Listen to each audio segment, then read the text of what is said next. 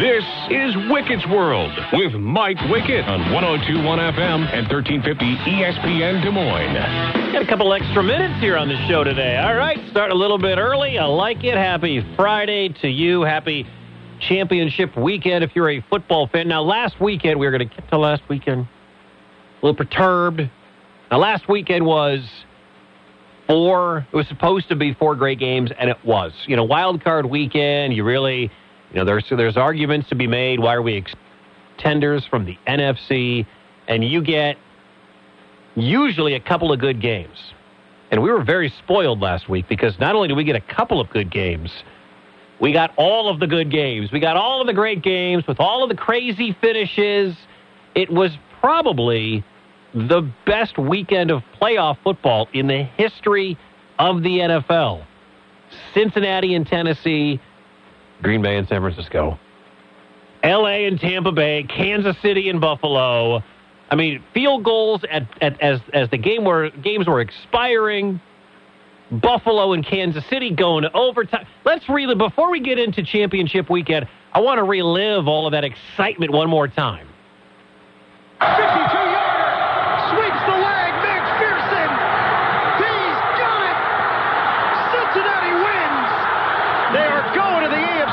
Championship game for the first time since 1988. Kick was down the middle and good. 49ers win it. San Francisco is moving on with a 13-10 win here at Lambeau. Yeah. 30 yards to win the game. Matt Gay boots it through. Looking to the end zone for the win. He caught it. Chiefs to the championship game. My headphones have just died, so I know this works out great. I don't know when that last highlight ended. I have absolutely no idea. Okay, cool. I'm on the air. Great. All those calls, compliments of Fox, of CBS, of NBC, and it was a great weekend of football. I mean, obviously, as a Green Bay Packers fan, I'm not thrilled with the outcome of one of those games in particular, but Cincinnati proved that they belong. You know, all the question marks about the Cincinnati Bengals going into this playoff season, you know, is Burrow ready to take that next step? They've got the young wide receiver in Ja'Marr Chase. What's Zach Taylor going to do when the pressure is actually on? They're going on the road. They're facing King Henry. Tennessee just had to survive till Henry came back. Tannehill is an above-average game manager. They got the weapons on the outside, that nasty defense. And Cincinnati didn't care. Cincinnati's like, yeah, whatever. We're going to make plays. We're going to take advantage of Tannehill. They got the mediocre to bad Tannehill. They didn't get the really, really good Tannehill who once in a while shows up and shows out. Cincinnati played that game. It's one of those times when a team says, we've got nothing to lose. And that's what it felt like in that game. Cincinnati just knew they're going to be back here, even if they were to lose that game. But when it came down to it, they were the superior team. They had the guys that could make plays everywhere around the field. Mike Hilton had that huge pick where he tipped the ball up to himself, and he took the ball away from the Titans. And then you move into Saturday night, and what do you want me to say, man? The Packers absolutely pooped the bed, crapped the bed, whatever you want to call it. It was a horrific effort by Green Bay. Their special teams have been the worst special teams in all of the National Football League for the entire year, right? The entire season. And if you're a Green Bay Packers fan like I am, you've been mentally preparing yourself for a special teams play that is going to knock the Packers out of the playoffs. And you know what? It happened. There were two of them, actually. I think there were actually three. One big return, because Green Bay has given up a lot of those this year. The blocked field goal, Mason Crosby continues to have the worst year of his career. Now, I don't know if that block was his fault, probably somebody on the line that didn't get to the defender. And then the blocked punt. I don't know how Maurice Drayton hasn't been fired. He's the Packers special teams coach, but he hasn't been fired yet. Not to my knowledge. And so all those things wrapped up, still, it didn't matter. It's still, that offense should have put up points. And when you have the soon-to-be 4-time MVP of the National Football League, and you only muster One offensive touchdown. And it's compliments of your now injured running back in AJ Dillon, who broke a rib playing special teams in that game. Rodgers and company could not figure out that San Francisco defense. The pass rush got to Rodgers. They forced the ball to Devontae Crowd. You got to thump your chest saying, hey, look.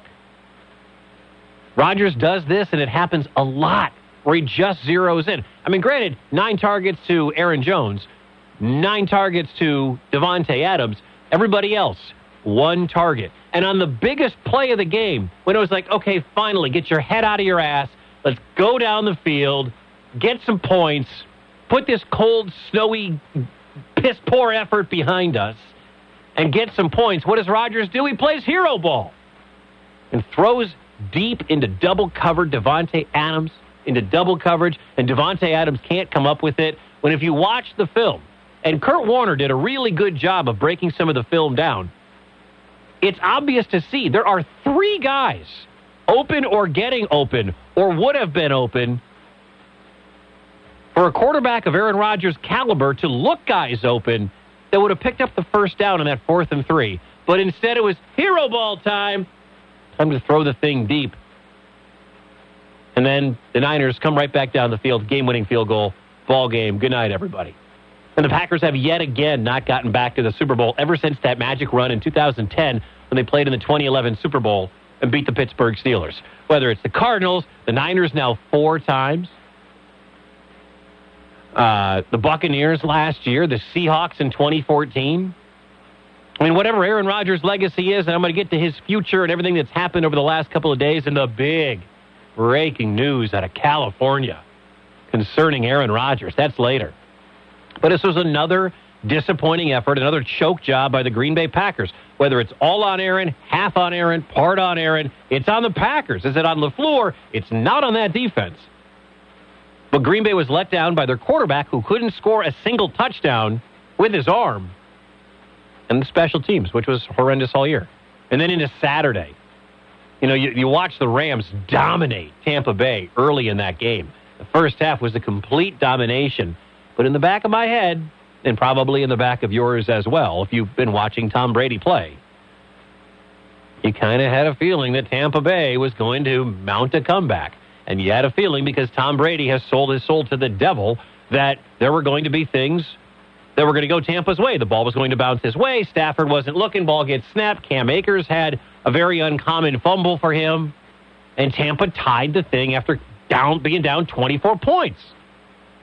And then it was the Rams. Calmly, with a deep pass by Matt Stafford to Cooper Kupp. More on all of the Rams' big comeback coming up in just a second. But then Matt Gay with the game-winning field goal, as you heard. And they may have ended Tom Brady's career. That may have been it for Brady. He's 44. He's always said he wanted to play until he was 45. I've never actually heard him talk about retiring the way he was actually talking about retiring. Talking about his family, talking about this, talking about that.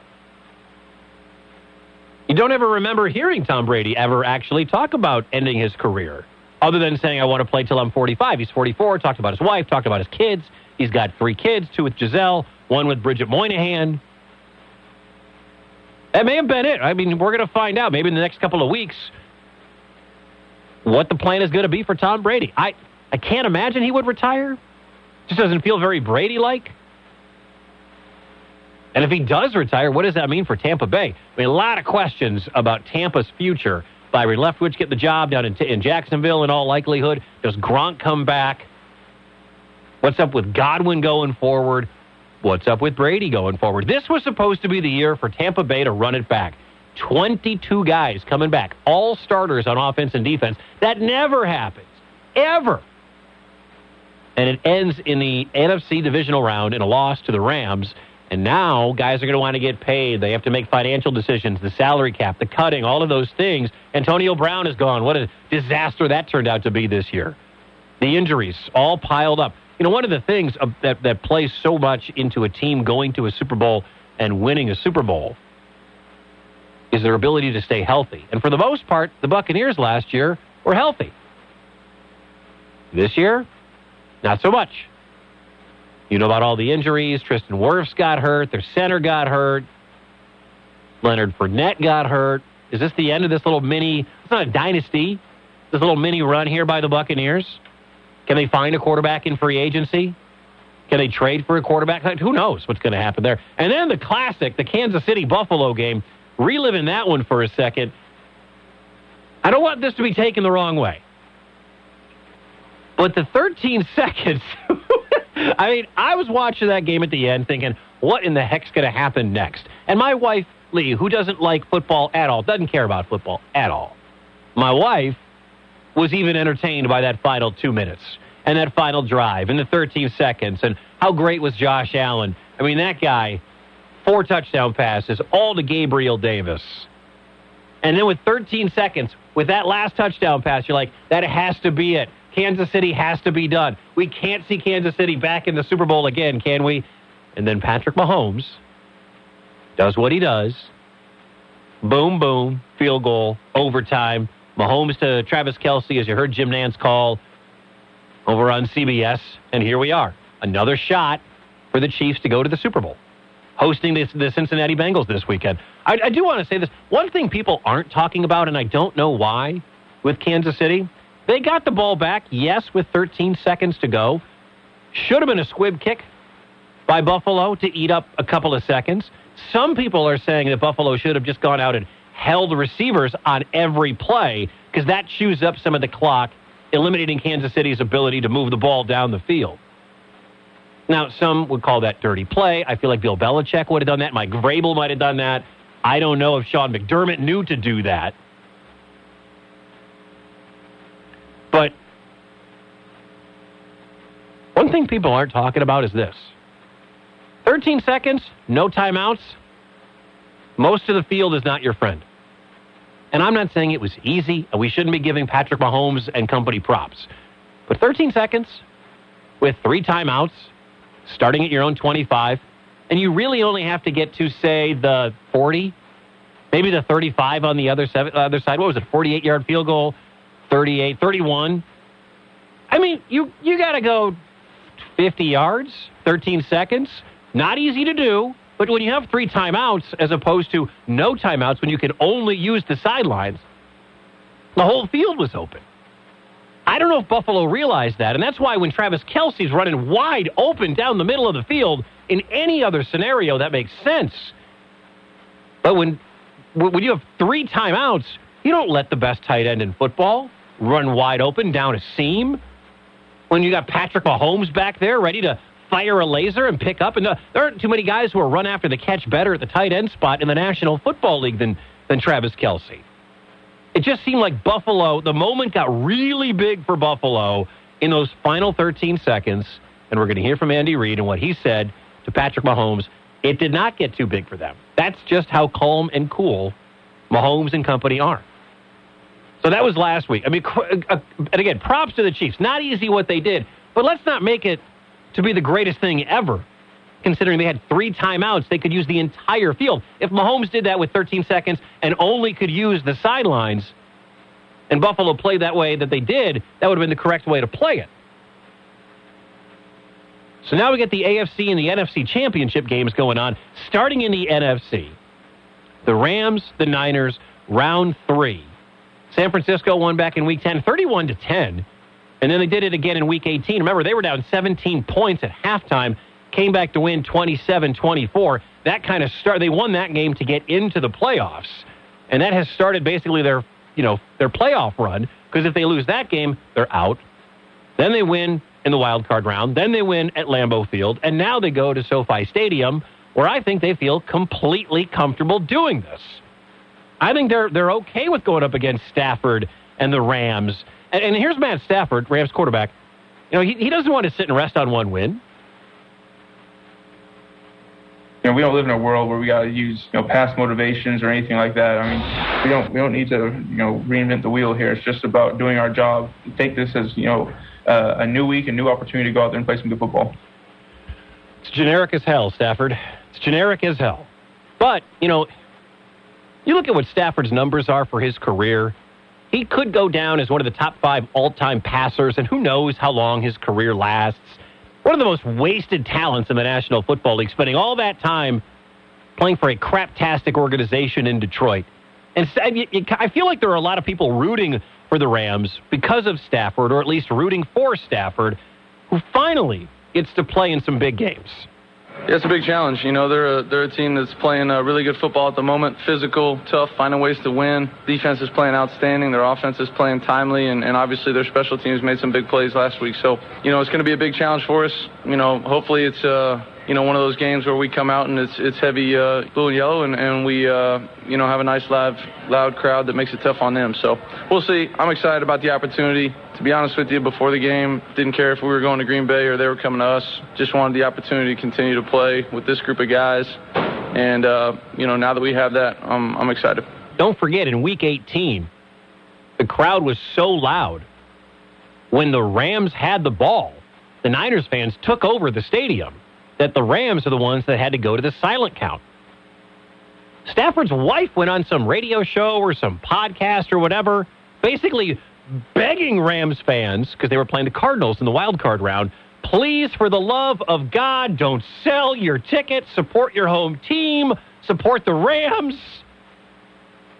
I think it'll be something similar. I think Niners fans are going to gobble up those seats. Tickets are not cheap. The cheapest seat in the building is like $600 from what I last saw. It's LA, you know. And you know Stafford's going to be looking for Cooper Kupp. And when he threw that deep ball to Cooper Kupp at the end of that game, because you'd figure at that point with a minute to go or whatever it was, under a minute to go, they're going to play for the overtime. No. They went deep to set up Matt Gay's game-winning field goal. Here's Kupp on that last deep pass. Yeah, I'd say it felt like it hung up there forever. Got a, moving clock zero. Matthew did a great job just buying time, putting the ball up, letting me run underneath it. And I'm not sure how he knew exactly where I was going to end up so quickly, but just a great job hitting me in stride. You know, one of those ones where you all you can do is just dig out your route, looked up for the ball and hope that it's, floating up there. And, it's just a great play by Matthew, putting the ball where it needed to be. Matthew. Matt. As Stafford, in the last couple of games, has thrown 4 touchdowns and no interceptions whatsoever. His quarterback rating last game was 121. His quarterback rating in the game where he didn't have to do a lot, where they blew out Arizona in the playoffs, 13-17, 202, 2 touchdowns, no picks. Quarterback rating 154.5. On the other side, Garoppolo stinks. Still the worst quarterback in the playoffs. But he wins. He's 4-1 as a playoff quarterback, and says these two teams know each other really well. You always go back and watch the prior games. That's kind of where it starts, and then you kind of just take it from there, the games that they've played recently. There's a lot of football that they've played throughout this whole season, so you don't want to bog yourself down and be too overwhelmed with all the stuff. So, we know these guys as well as possible, playing for a third time now. Nothing will really surprise us, I wouldn't say. And even if the Niners win, they're still going to deal that guy, which is absolutely amazing. If they win 2 more games, which would include the Super Bowl, how do you move on from him? Head coach Kyle Shanahan... I'm so sick of talking about the 49ers because what they did to my Packers. Head coach Kyle Shanahan says he's familiar with these Rams.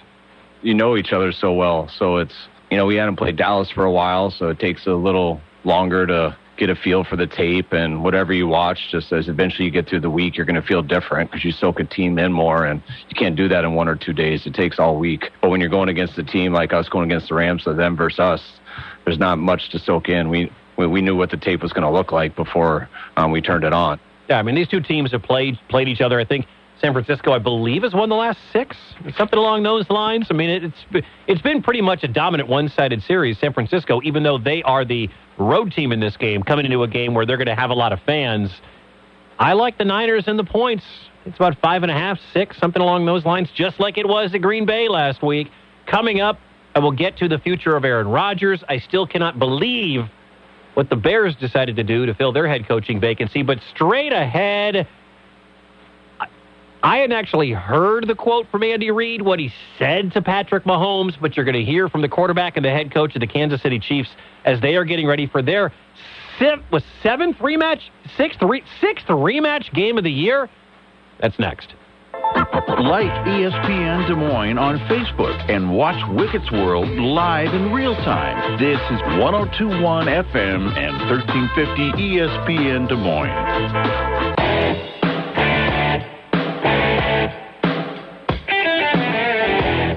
Champion, Des Moines, 102.1 FM and 1350. What's up?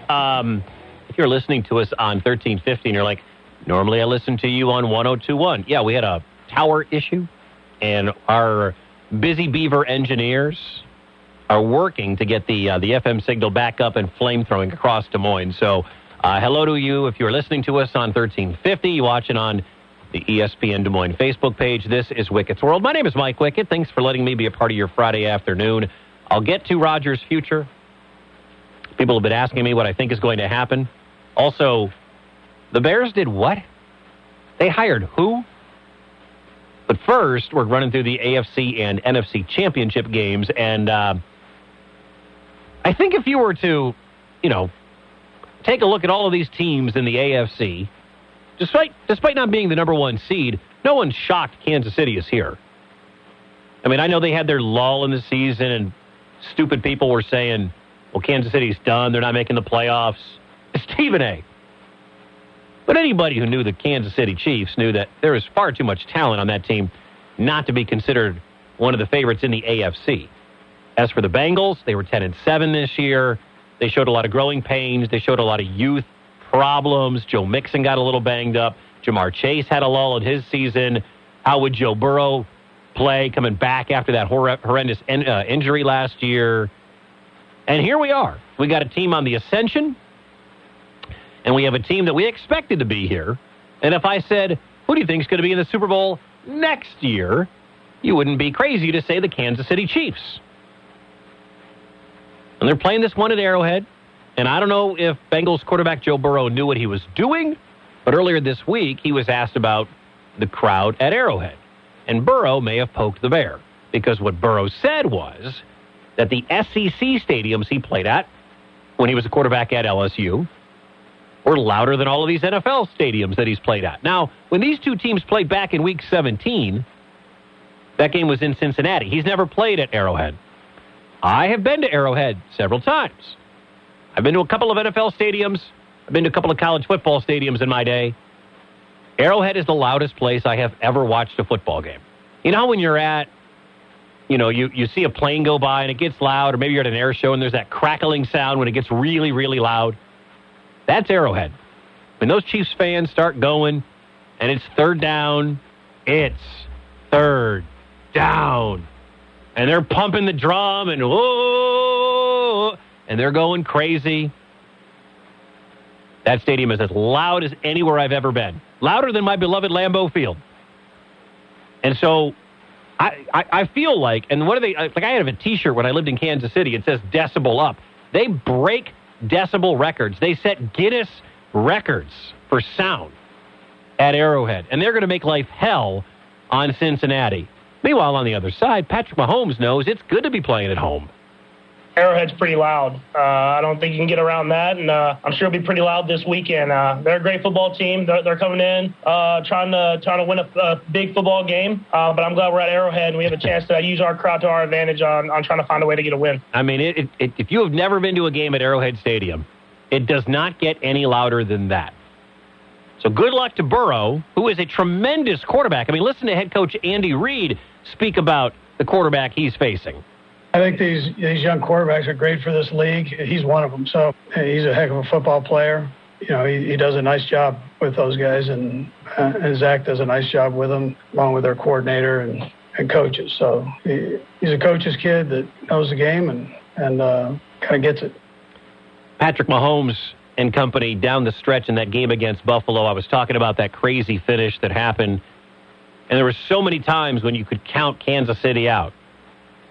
But Mahomes just kept on coming back. And he gave a lot of credit to Andy Reid believing in him.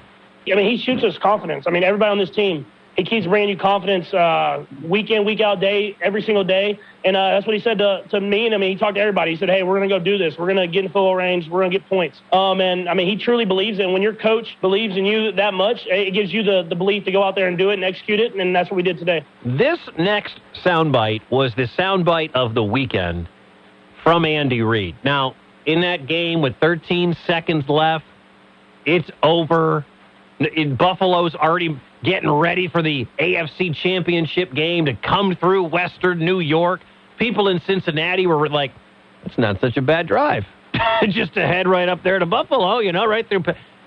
No. Listen to this question and answer after the game, after Mahomes and company came back with 13 seconds left.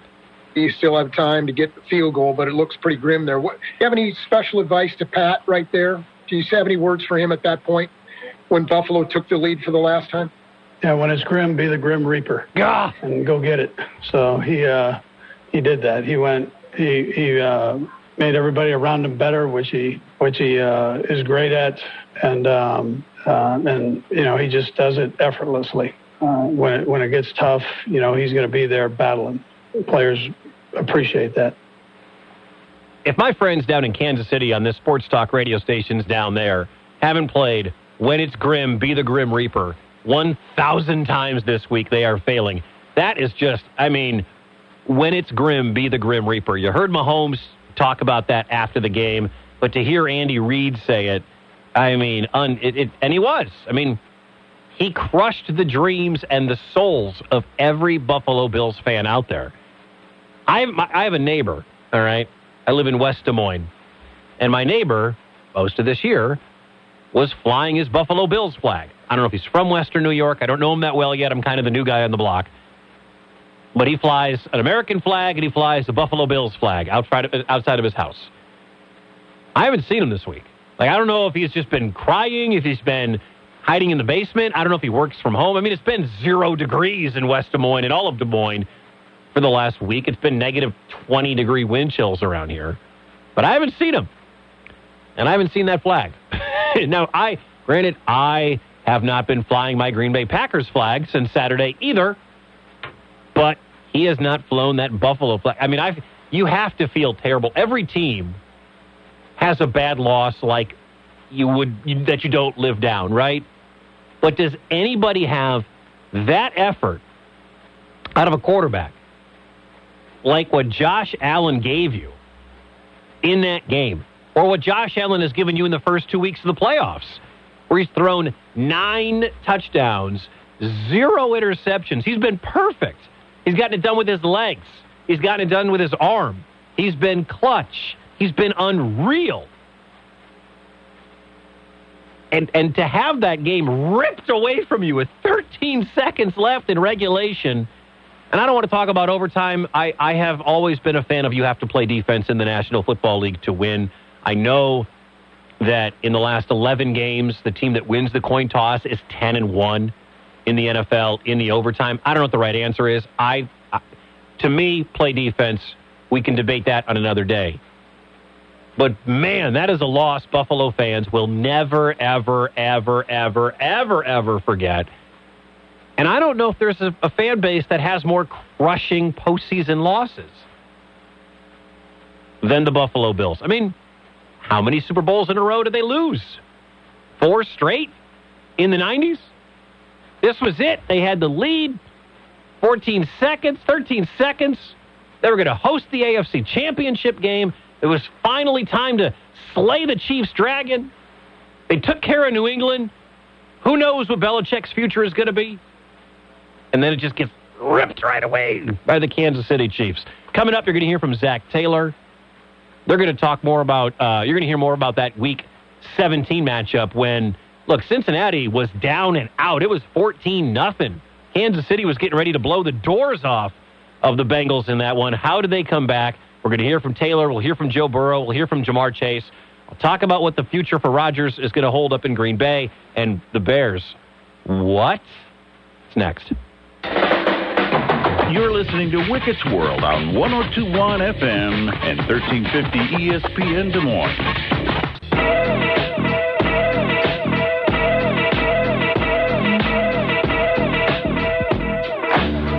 One FM and 1350 ESPN Des Moines. Currently just 1350. So hello if you're listening to us on AM for the first time. We are efforting to get that antenna back up and running. Mother Nature wreaking havoc on our antenna here on ESPN Des Moines. Tomorrow, by the way, Drake women's basketball taking on Illinois State. 5:30 for the pregame. My guy Hunter Phillips has the play-by-play at 6. And then Sunday, the Drake men take on Loyola Chicago at the Knapp Center. 5:30 for the pregame. Michael Admire has the call at 6 o'clock right here on ESPN Des Moines. So Cincinnati looking to shock the world. I feel like, and I might be wrong about this because I realize there are a lot of Chiefs fans listening now in the Des Moines area. Remember how sick everybody got of the New England Patriots? Kira, you know. I mean, you're not the biggest sports fan, but still is. Everybody's sick of the Patriots, right? Because Brady and Belichick and the winning and the Super Bowls. Tired of hearing about them winning. I know. And I don't even like football. I know. I'm tired. Don't say you don't like football on this show, Kira. Sorry. I don't not like football. I just don't watch it.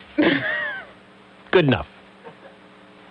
I feel like fans of every other team are starting to get sick of the Kansas City Chiefs. 4 straight years hosting the AFC Championship game.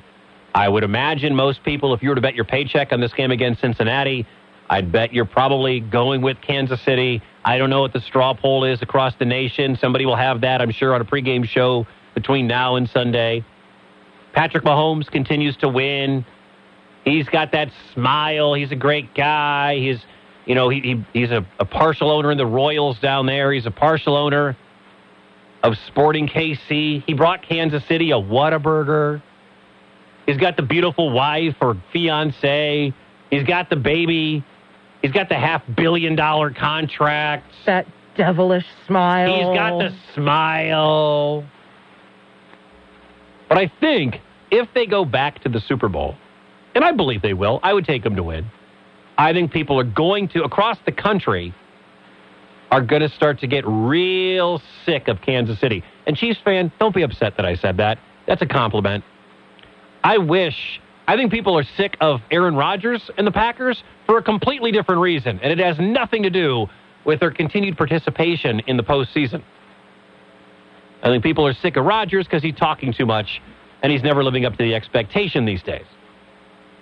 But I think you're going to start to see the hatred and disdain, if Mahomes and company keep on winning the way that they have been.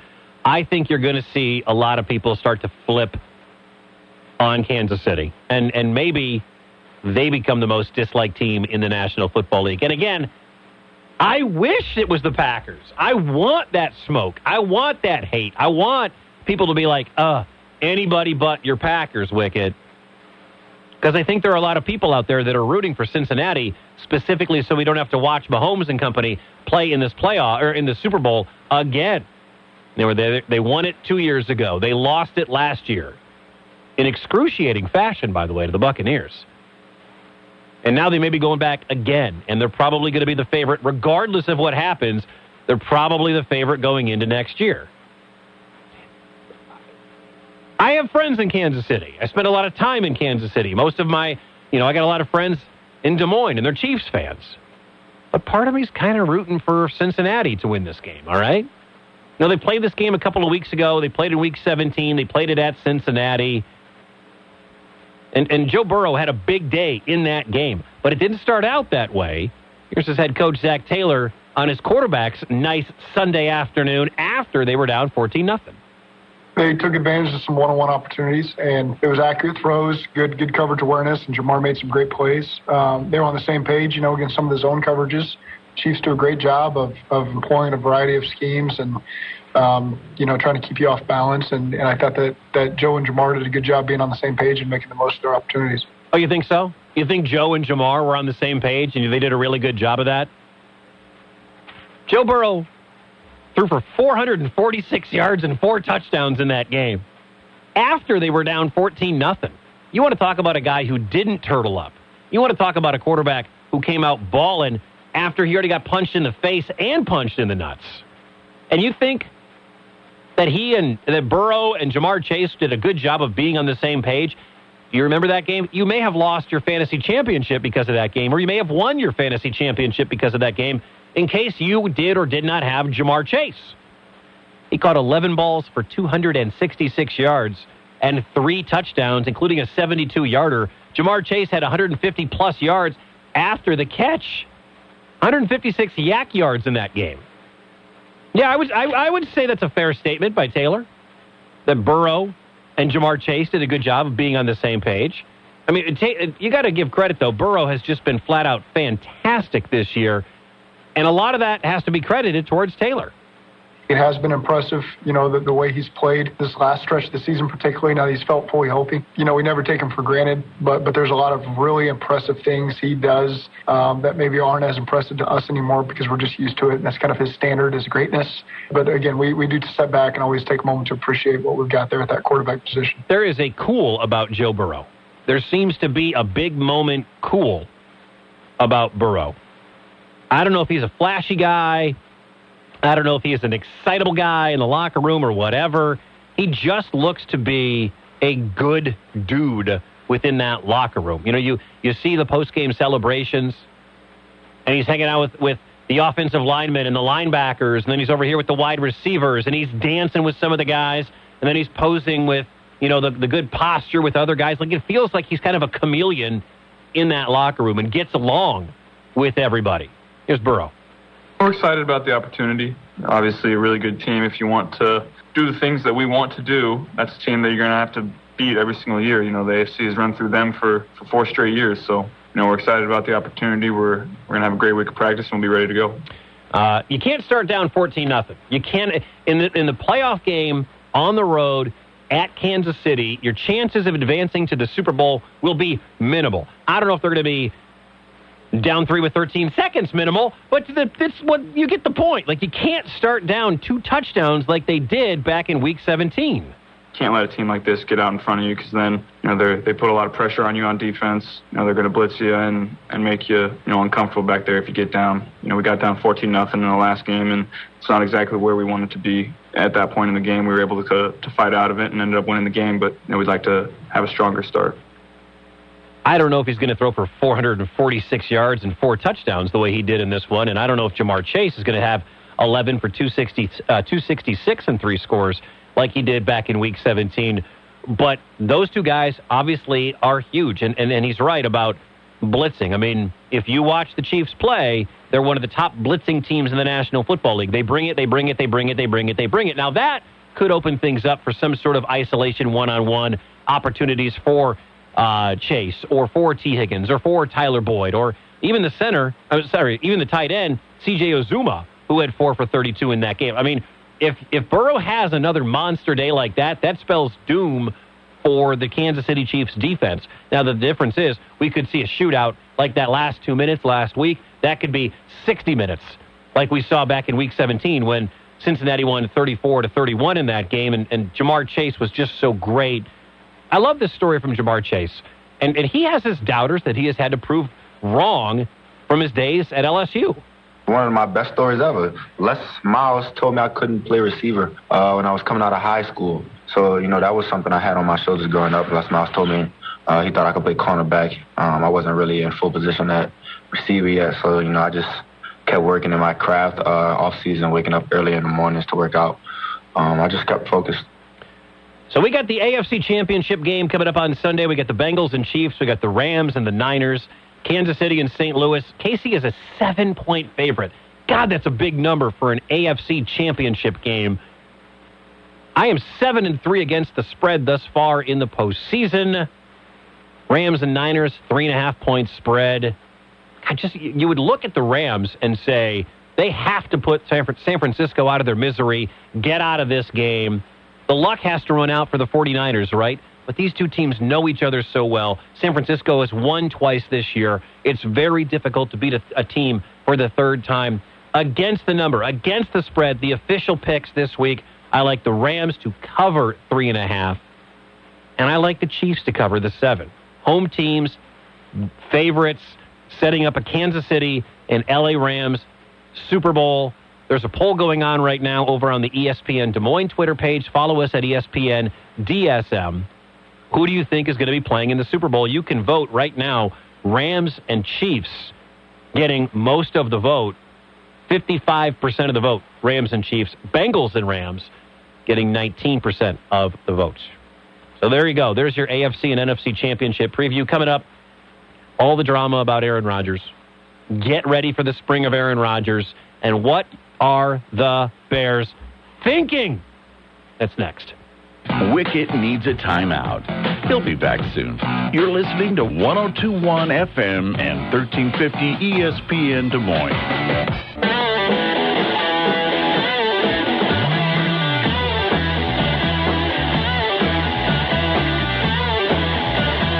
One FM and 1350 ESPN Des Moines. It's Wicket's World. I'm Mike Wicket. Thank you so much for being here on a Friday. We got Drake women's basketball tomorrow. Drake taking on Illinois State. 5:30 for the pregame. 6 o'clock tip with my guy Hunter Phillips. And Sunday, Michael Admire has the call as the Drake men take on Loyola Chicago. 5:30 for the pregame. 6 o'clock for the tip. All right. So aside from the games, the storylines in the NFL this week have been coaching hires and Aaron Rodgers' future. Now, Rodgers, after that pathetic performance against the San Francisco 49ers and another early exit out of the playoffs, there's a lot of speculation about his future with the Packers. Now, remember, they still have him under contract for next year. The Packers could do nothing and bring Rodgers back because they control him. The problem for the Green Bay Packers, and this is the hard part, and I don't want to get into the weeds of all of this, but Green Bay currently is $46 million over the salary cap, meaning they have to trim $46 million off of their salaries right now before they can even pay draft picks, before they can make any sort of acquisition. And the guy that's taking up the most of that salary cap, the most of the pie, is Aaron Rodgers. And we knew, or we know now, all the drama that was going into last offseason about Rodgers being unhappy. He doesn't want to be there. He has a problem with Brian Gutekunst, their general manager. And the deal was, I'll come back one more year if we can revisit this in the offseason, and we'll see how our relationship grows. And everybody's been telling us that the relationship between Rodgers and Gutekunst has been getting better. But is it good enough? Is it good enough to run this back next year? I've got 6 minutes here, and I could do 6 hours on this. If Rodgers doesn't take some kind of pay cut or renegotiate the contract, the Packers are going to look very, very different, and their roster is not going to be nearly as talented as it is right now. They're $46 million over the cap, and that's without Davante Adams' contract. He is a free agent. The Packers can franchise him for about $20 million, $21 million next year, but they still have to get under the cap. If you look at the way that the NFL works, teams win with young quarterbacks because they can pay others. And the Packers have been winning with Rodgers and trying to piece everything else together. And Packers fans don't understand that they can't make a lot of high-priced free agent moves because you have a quarterback making that much money. Chiefs fans are about to realize that in the coming years because of Patrick Mahomes' contract and what it's going to do. And Josh Allen's contract in Buffalo will affect the Bills' ability. And I'm not saying Rodgers should take a pay cut. You're about to be the back-to-back MVP. Why should that guy take any sort of a pay cut? But the problem, the difference between Rodgers and Brady is Brady for a number of times took less money so the team could get better. If Rodgers does want to come back and he does want to be with the Packers for the next 3 years, he's going to need to take a pay cut, a significant pay cut, if they're going to be able to add pieces and make this team better. Because right now, the kicker is going to be gone. Randall Cobb is probably going to be gone. Somebody on defense is going to have to be gone or restructured. And when you restructure, you're basically kicking the can down the road. If it is a financial decision, which is just ripping the Band-Aid off and shipping Rodgers out of town, that may be the best long-term solution for Green Bay. The question is, how good is Jordan Love? How much faith do you have in Jordan Love? I've talked extensively about, I don't know how good Jordan Love is. I have no idea how good Jordan Love is. Is the relationship between Rodgers and Gutekunst so good that they can figure this thing out? They can massage the salary cap. I've always said, if you want to make the cap happen, you can make the cap happen. Or are we just at a point now where Packers fan, you have to look at this and say, is this the best they can do with Rodgers? Matt LaFleur's offense, much like Kyle Shanahan's offense, is predicated on the ability to run the football. not to be beholden to your superstar quarterback to throw the ball 40 times. They drafted AJ Dillon, and his injury was so big in that game last weekend that they lost the ability to move the pile. But with Jones and with Dillon next year, and a much more emphasized running game, if you can add some linemen, you can add a piece here. When you're not paying Rodgers what you're paying him, you don't have to pay Devontae. I don't know what the future holds. I could do the what-if game forever. But if the Packers do move on and they do trade him, and of course their offensive coordinator, Nathaniel Hackett, is now the head coach in Denver, and everyone is piecing those two together. Rodgers also just sold his San Diego house. How about that? He paid $2 million for it, and he sold it for $5 million. But if he winds up in Denver, good luck to him. Good luck playing in the same division as Patrick Mahomes, Justin Herbert, in the same conference as Mahomes, Herbert, Lamar Jackson, Joe Burrow. Enjoy that. I mean, or you can figure out a way to come back and kick Chicago's ass again twice a year and beat up on the Vikings and beat up on the Lions. Like, you're kind of you're able to put the Packers in the postseason every single year because the division sucks. You put Rodgers in that division, in that conference where all the talent is at. Good luck being the number one seed. I just have no idea. And then there's the retirement option. We don't know. His deadline is going to be the franchise tag deadline, which is in March, and we shall know by then.